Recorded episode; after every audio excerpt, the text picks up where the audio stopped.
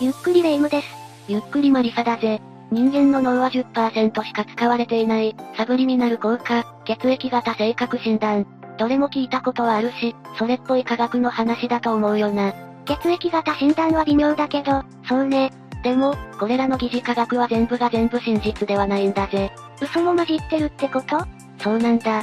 というわけで今回は、解明された疑似科学の真相について5つつ、何が本当で何が嘘なのか話していこうと思うんだぜ。ゆっくりしていってね。1、人間は脳の10%しか使っていない。一つ目は、脳の10%神話だ。10%神話？どこかで聞いたことはないか？ほとんどの人類は脳の10%、あるいはそれ以下の割合しか使っていないという言説だ。ああ、それを10%神話っていうのね。未使用の部分の能力が解放されたら、すごい力を発揮できるみたいな話だったかしら。そうそう。その話だぜ。都市伝説っぽいけど非常にロマンはある話よね。10%神話って。え？神話？いかにももっともらしく語られてきたこの説だが、実は嘘であったことがわかっている。え？そうなの？私たちに隠されたすごい能力はないってこと？まずはこの都市伝説がどうやって広まったのか、どこから出た話なのかについて話していこうと思うぜ。とは言っても割と最近の話でしょ？いや、一説では1890年代にハーバード大学の二人の心理学者が唱えた、人間の余剰能力に関する仮説が元ではないかと言われているんだ。大元は100年以上前だったの。これは学者はあくまで潜在能力の存在について述べただけで、具体的な10%という数字については言及してなかったんだけどな。その数字はどこから？1930年代には出回っていたみたいだけど、正確な出所は不明だな。結構歴史ある都市伝説なのね。起源として一番可能性が高いのは、19世紀後半から20世紀初めの、神経学研究における誤解に端を発したというものだな。誤解出発だったの？例えば、とある脳の領域が何らかのダメージを受けたとする。脳の大部分の働きは極めて複雑で、場所によってはダメージを受けた際の影響も、微妙なものにとどまることも多々あったんだ。パッと見ではそんなに大きな問題が起きてないように見えたってことね。そこで当時の神経学者たちは、この領域には何の役割があるのだろうかと疑問に思ったんだぜ。脳の大部分はグリア細胞というもので構成されていることは分かっていたんだが、グリア細胞はほとんど機能がないように見えていたんだな。グリア細胞？脳を構成する神経細胞以外のものだと思ってもらえれば十分だぜ。なるほど。グリア細胞と神経細胞の比率から生まれたのが10%神話なのね。そうなんだ。ほとんど役割がなさそうなのに多くあるグリア細胞と、働きが判明している一部の神経細胞。このあくまで部分的な役割に対する誤解が、10%神話につながったんだ。確かに、脳が1割しか使われていない、秘められた潜在能力がある、みたいな話の方が一般人は食いつくし、面白いと感じるわよね。実際、我々人類は脳の全体を使って生きているんだ。10%しか使ってないなんてことはありえないんだぜ。めちゃくちゃ重たいしエネルギーも食うのに、いらないもの乗っけてるわけないのよね。本を読んでいたり、音楽を聴いていたり、活動していない睡眠中ですら脳の多くの部分が活性化しているんだ。体はオフの状態でも脳は働いてくれているのね。もちろん、寝ている時にフル稼働とかはしてないけどな。一度に全身の筋肉をすべて使うことはないのと同じで、脳もフル稼働していることはなく、数日間のスパンでまんべんなく使っているという感じなんだぜ。でも、それってどこか一部でも脳を損傷すると大変なことになるんじゃない？どこを損傷するかによるな。脳幹とか生命維持を司っているような場所にダメージが入ると致命的だ。それ以外なら大丈夫な場合もあるってこと？フィアネス・ゲージという人物を知っているかな？誰？鉄道建築の技術者だった人だ。ある時、彼はレール用の釘で頭を貫通する事故に遭ってしまったんだ。釘は頭に刺さりっぱなしにはならずに飛んでいってしまったんだけどな。刺さったとかじゃなくてしっかり貫通しちゃったのね。だけど、彼は死ななかったし、記憶も技術もそのままだったんだ。それだけの大事故なら何らかの後遺症が残ってもおかしくなさそうだけど、奇跡的になんともなかったってこと？だが、影響がゼロだったわけじゃない。ゲージの友人たちは、彼は事故の前後で性格が変わったと証言しているんだぜ。性格とか気質みたいなものに関わる部分を損傷してしまったってことかしらね。それからイギリスのピアノ奏者、クライブは海馬を破壊するウイルスに感染したんだ。海馬は記憶の保存を司っているところだな。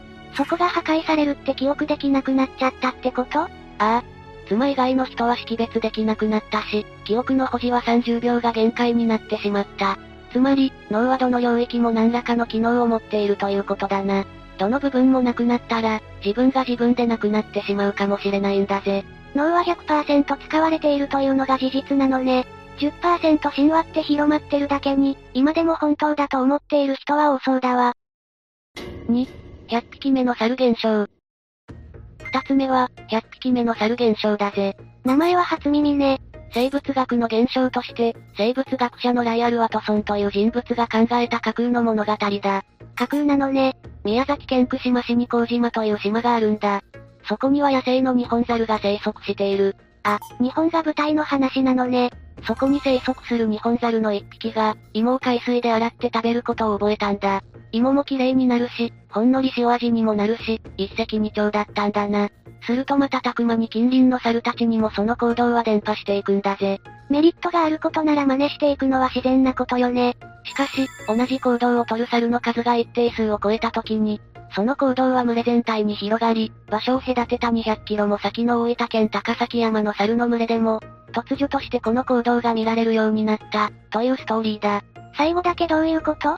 群れに広がるまでは分かったけど、物理的に離れている猿にも伝播するなんてありえないでしょ。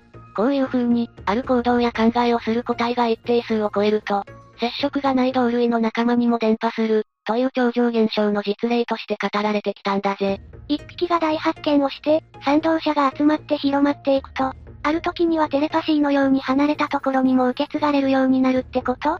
全く科学的じゃないわ。奇跡か超常現象の類としか思えないよな。先に紹介した脳の10%神話と同じで、意外と信じている人が多いこの話も、実際は根拠のない話であることがわかっているんだぜ。科学的に正しいことではないのね。これを言い出したと言われているワトソンだが、100匹目の猿現象に関しては、日本の霊長類研究の第一人者、河合博士の論文を参考文献として言及しているんだ。外国の人なのに、どうして日本の話をしているのかと思ったけど、あくまでワトソンさんは引用して述べただけなのね。そしてその河合博士に、100匹目の猿現象の元になるような話はあったのか、ワトソンに情報提供できるような知り合いがいたのか、質問した人物がいたんだぜ。河合博士の答えは？きっぱりと、ノーだったな。つまり100匹目の猿現象はワトソンの作り話だったということだ。もちろん河合博士の論文にあたっても、100匹目の猿現象につながるような話はないぜ。芋を洗い始めた猿はいたの？それはいた。それに、群れにも広がった事実はあるんだが、爆発的な数の変化や、コロニーのほぼ全員に広まったというような記録はないんだ。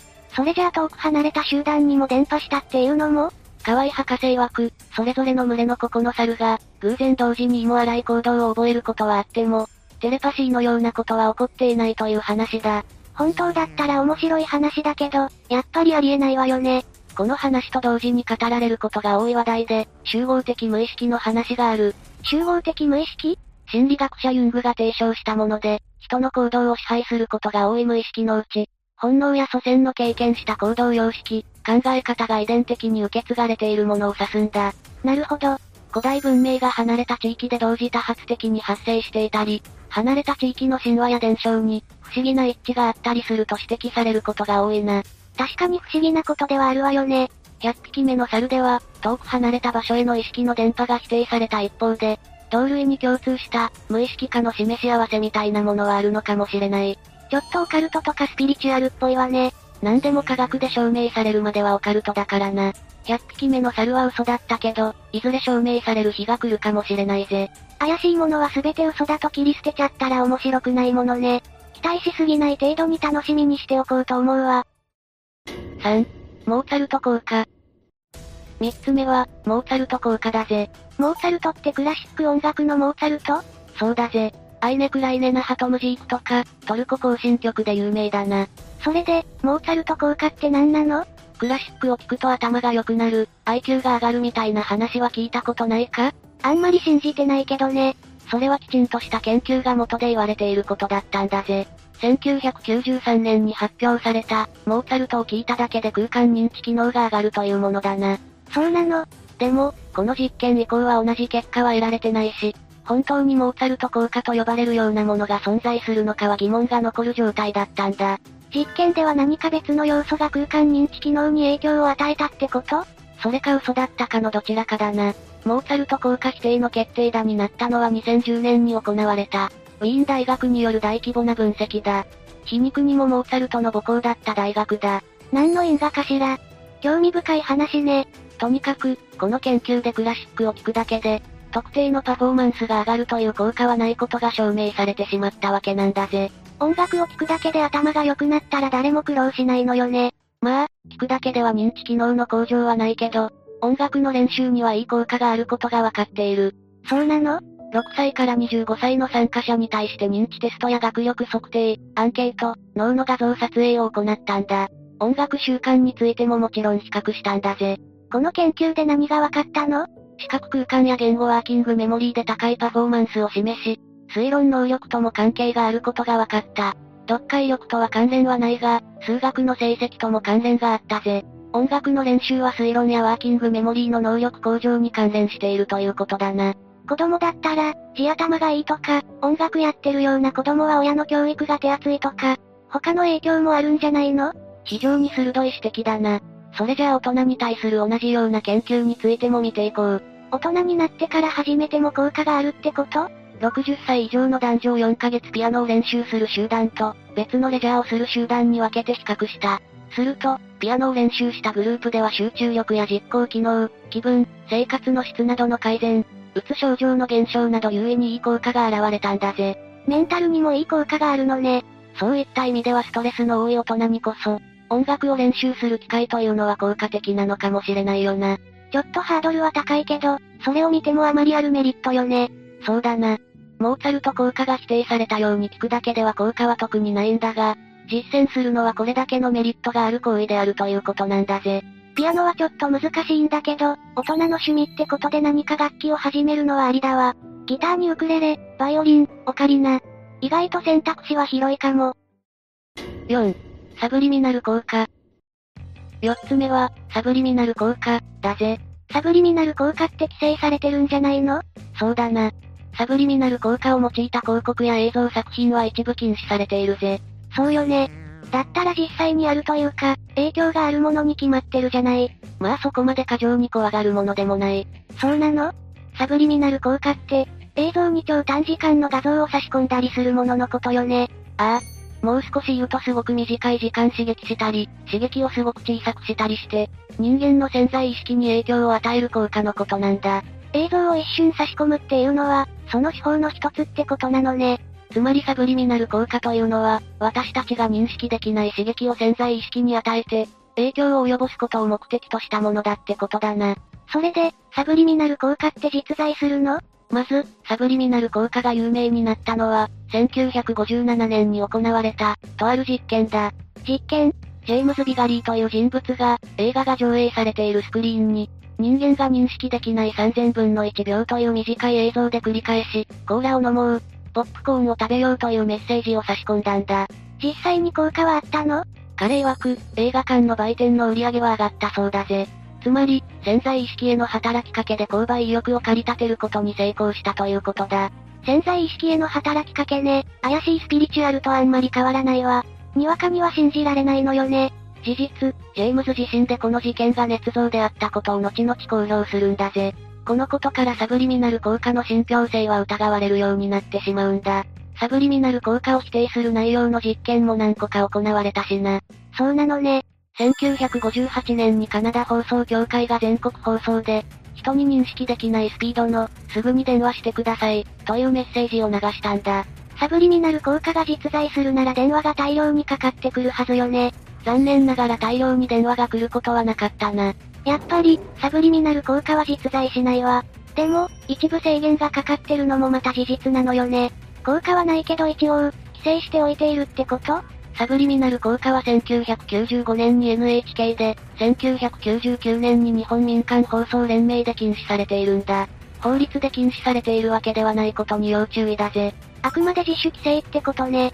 サブリミナル効果を用いることは人間の無意識を利用し、消費行動を操る行為であることとして、悪質な行為だとみなされるために規制されているんだ。ここまでの話をまとめると、科学的に立証はされてないけど、広く社会的に認識されてるし、警戒されてるってことなのよね。そうだな。どうしてここまで広く信じられてしまっているのかしら？そのショッキングさが原因にあると考えられるぜ。ショッキングさ？サブリミナル効果がもし実在したら、無意識に人々の意識を操ることが可能である。ということになるよな。そうね。そのことに対する恐怖が、サブリミナル効果に対する恐怖と認識を煽ったと考えられるんだ。意識的に認識できない以上、対策することはできないよな。つまり、もし存在したらという大きな不安を人々に感じさせたということなんだぜ。一応、存在は否定されているけど、確かに実在したとしたら恐怖でしかないわね。それから人々にサブリミナル効果が信じられた原因として、単純接触効果というものがある。単純接触効果ってどんな効果？ある刺激や物に触れる回数が増えるほど、それに好意を持つというものだ。よく会う人や見かけるものに対して、知らず知らずのうちに親近感や好感を持つということだな。それってサブリミナル効果と同じなんじゃないの？二つの違う点はサブリミナルは刺激を認識していない。単純接触効果は認識しているということ。その一点の違いだけだな。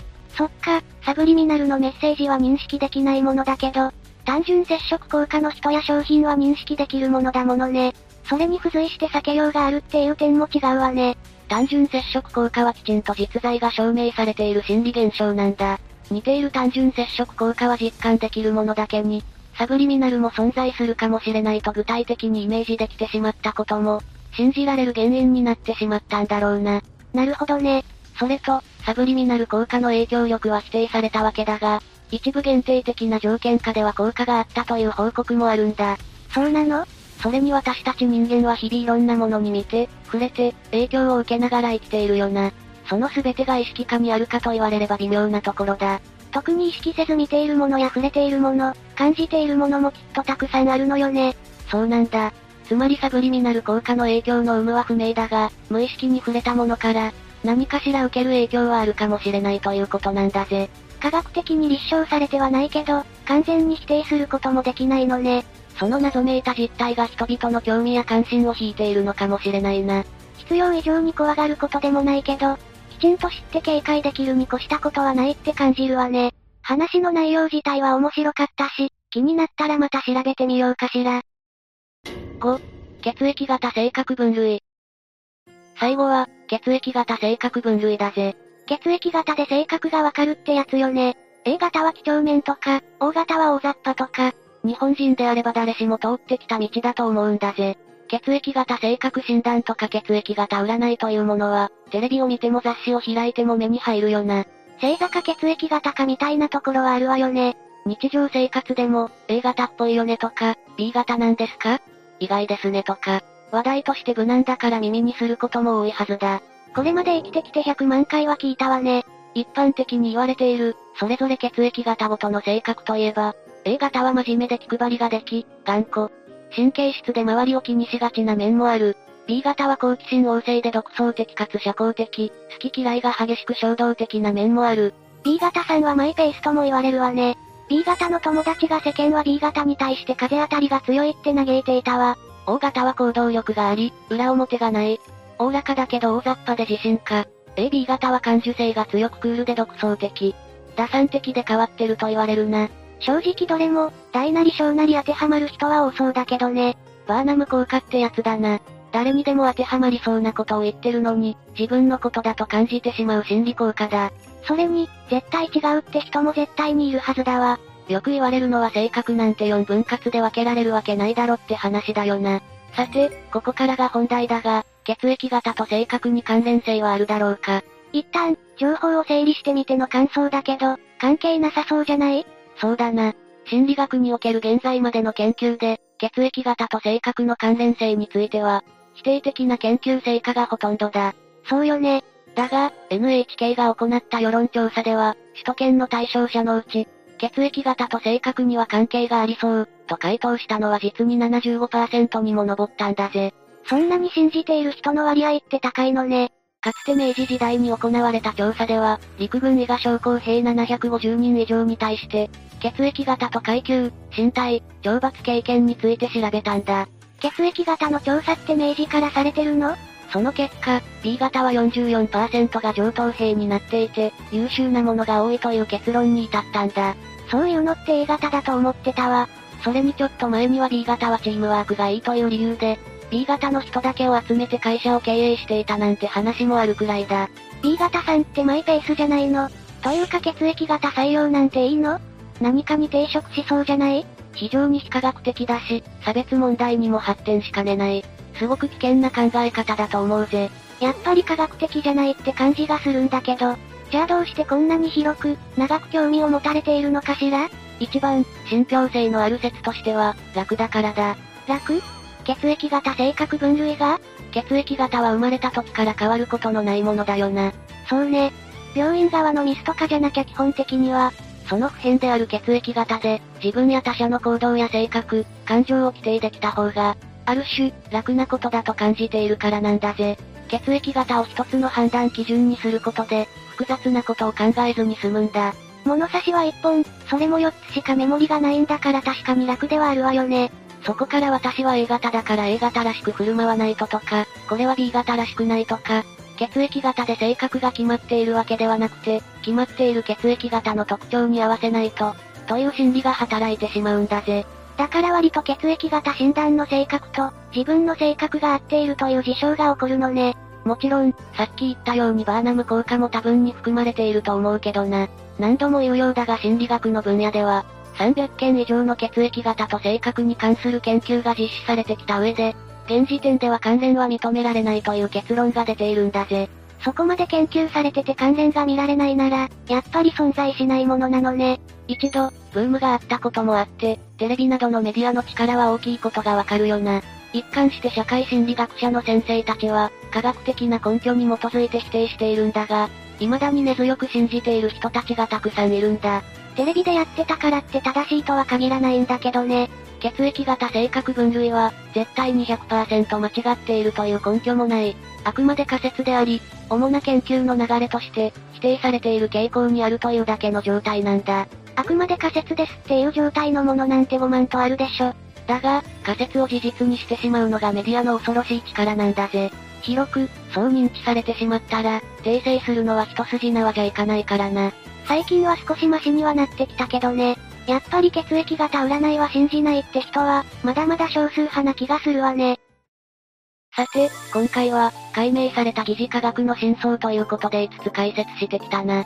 どれもどこかで聞いたことがあるような話だったけど、どれも科学的には間違っている部分があったわね。話としては面白いと思うし、調べたりするのは個人の自由だが、科学とただの楽しみは線を引いて楽しまないとな。オカルトや都市伝説の一つとしてってことね。それに、どんなに信憑性のある情報でも、多くの人が信じていることでも、本当に正しいのか、自分で疑って調べることが大事ってことだな。何でもかんでも鵜呑みにしないようにしないとだわ。というわけで、今日の動画はここまで。動画が面白かったら、高評価とチャンネル登録をお願いします。最後までご視聴いただきありがとうございました。